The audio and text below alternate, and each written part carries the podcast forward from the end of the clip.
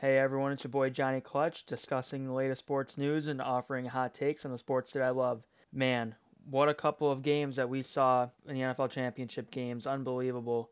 Everything you would have wanted. Close games, you know, good scoring, you know, controversy, drama at the end, really all the things that you love about sports. Now let's get to, to the elephant in the room first. That no call on the Saints was terrible. Th- that was obviously pass interference. It was helmet to helmet on the receiver. It, it was a lot of things. It was a terrible no call, and it's really inexcusable the refs didn't make that call, and it cost the Saints a trip to the Super Bowl. The Saints, in all likelihood, should be in the in the Super Bowl next week. However, there is no way I am letting Sean Payton's terrible play calling at the end of the game go unnoticed here. The fact that the Rams got a minute and 41 seconds to score is just absolutely mind boggling with the situation the Saints were presented.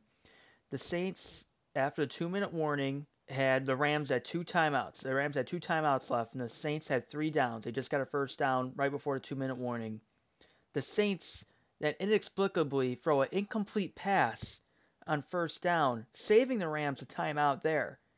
And I believe they ran the next play. Then they did the obviously the incomplete pass, where there should have been a pass interference call.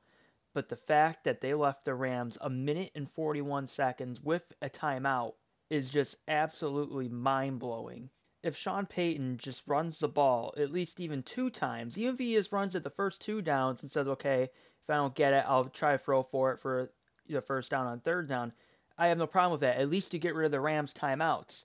But I don't understand why you just don't run it all three times. You get the Rams with no timeouts. You get the clock all the way down to, I have to say, at least under a minute. It might be even less than that. I'll take my chances with my defense with the Rams getting no timeouts. I know the Rams have a high powered offense, but I believe they would have been able to come up with a stop in that case. And another thing I didn't get from Sean Payton's end was his love affair with Taysom Hill this game. You have Drew Brees, a Hall of Fame quarterback, Mr. 5,000 yards a season, and you want to put the ball in Taysom Hill's hands during the biggest game so far this year. I just find it absolutely astonishing that you would even think that. Sean Payton, I think, is a good coach, I just don't. I just didn't see it with Taysom Hill. I don't. I didn't mind Taysom Hill, you know, catching passes. I don't mind him running out of the wildcat and all that. But when I saw him throwing, I was like, come on, you have Drew Brees.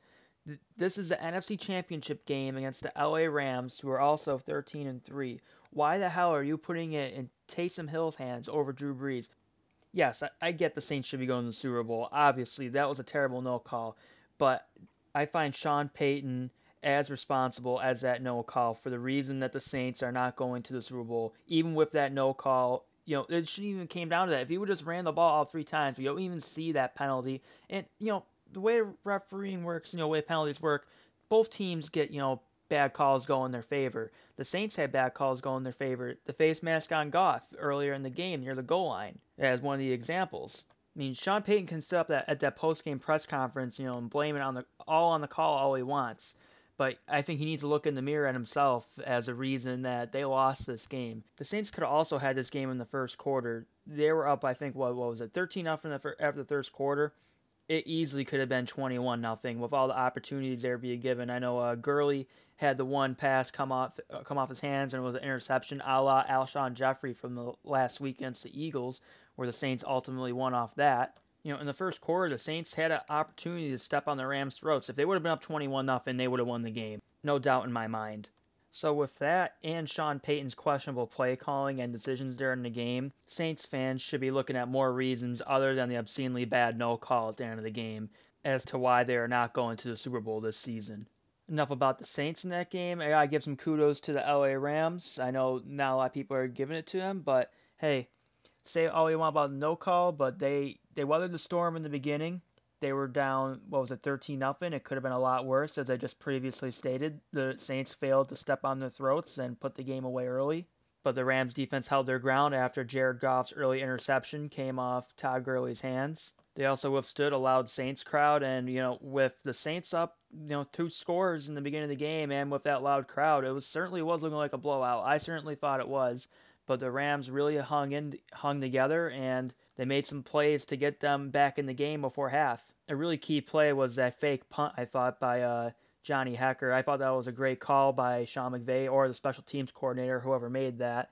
And I think it was a turning point in the game. If the Rams would have punted there, I felt they would have really been conceding to the Saints because they were down two scores at that point and it was looking really bad. So definitely a good job by the Rams coaching staff in that scenario to take a chance and not let the game get away from them. I also thought Jared Goff made key throws when he had to, especially the ones in overtime that helped them get into field goal range for Greg Zuerlein's 57 yarder. I know both of those were short passes, but I mean there was you know those two passes in a row you know, Jared Goff had defenders right on him almost immediately when he dropped back to pass. So he really stood in there, took those hits, and he made the play. And also, I'd like to say this. Now, I'll flash back to about a few weeks ago in the wild card round when everyone was getting on Cody Parkey when he missed the game-winning field goal.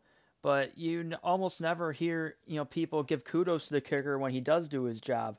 Those were two long kicks made by Greg Zuerlein you know, the 48 yarder to tie the game, to send it to overtime, and the 57 yarder to win it. And honestly, that 57 yarder probably would have been good from 70. That was a hell of a kick. It was straight down the middle, never a doubt. And to do that with a trip to the Super Bowl on the line is a definition of clutch. And also, on top of all this, a really lost story was, you know, the Rams didn't really have Todd Gurley in this one. Todd Gurley was not seen that often. It was a lot of C.J. Anderson. And with the comments from Gurley after the game, it was due to ineffective play on his part. So whether people like it or not, the Rams are the NFC champions.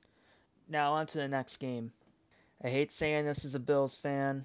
You know, I hate the Patriots. I always have. I hate that they always beat the Bills, but man, I gotta give credit where credit is due. Brady and Belichick have been doing this since 2001. They've been winning consistently. I mean, this isn't like they've taken a couple years off where they've been bad. No, this is basically every year they they've been good. Yeah, they didn't win a Super Bowl for a while. I think it was from like what 05 to like 12 or 13. They went like a pretty long time without winning a Super Bowl, but they were consistently close to one, and it's just absolutely amazing. You this has really been not ever been seen before. I don't think in any sport, you know, to have it go on for this long, a long period of time you know, and this one was really wasn't really pretty from the Patriots. I mean, Brady threw a couple picks, but you know they really played hard smash mouth football. You know, like I said in my previous podcast, I thought time possession was going to be really key for the Patriots in this game, and that was a big part of their game plan as they almost possessed the ball for about 44 minutes and to the Chiefs 20. That's a big part. Most of that came from the first half where the Chiefs barely had the ball in their hands. You know, the game plan was working to perfection from the the Patriots standpoint, but you know after a while Patrick Mahomes is going to get going, and he did in the second half where the Chiefs offense put up 31 points. It really was an incredible year year by Patrick Mahomes and the Kansas City Chiefs. Nothing to hang their hats about. You know the Patriots are really a dynasty with Brady and Belichick. There's no shame in losing to them. The future is bright in Kansas City. Patrick Mahomes threw 50 touchdown passes in his first year starting. That's incredible. That's unheard of. You know, the Chiefs are going to be just fine, and they'll probably be, you know, close to the spot next year. Heck, they could be an early Super Bowl pick for me going into next year. So the Super Bowl will be the Rams and the Patriots. Should be a very intriguing matchup. For right now, I, I don't even know who I'm going to predict to win yet. You know, still have to really think about that one. I would venture to guess that the game will be close, though, and will be fun to watch. I'd like to thank everyone that listened to this podcast. Leave some likes, leave some comments and follows are also greatly appreciated. Until next time, it's your boy Johnny Clutch. Peace out.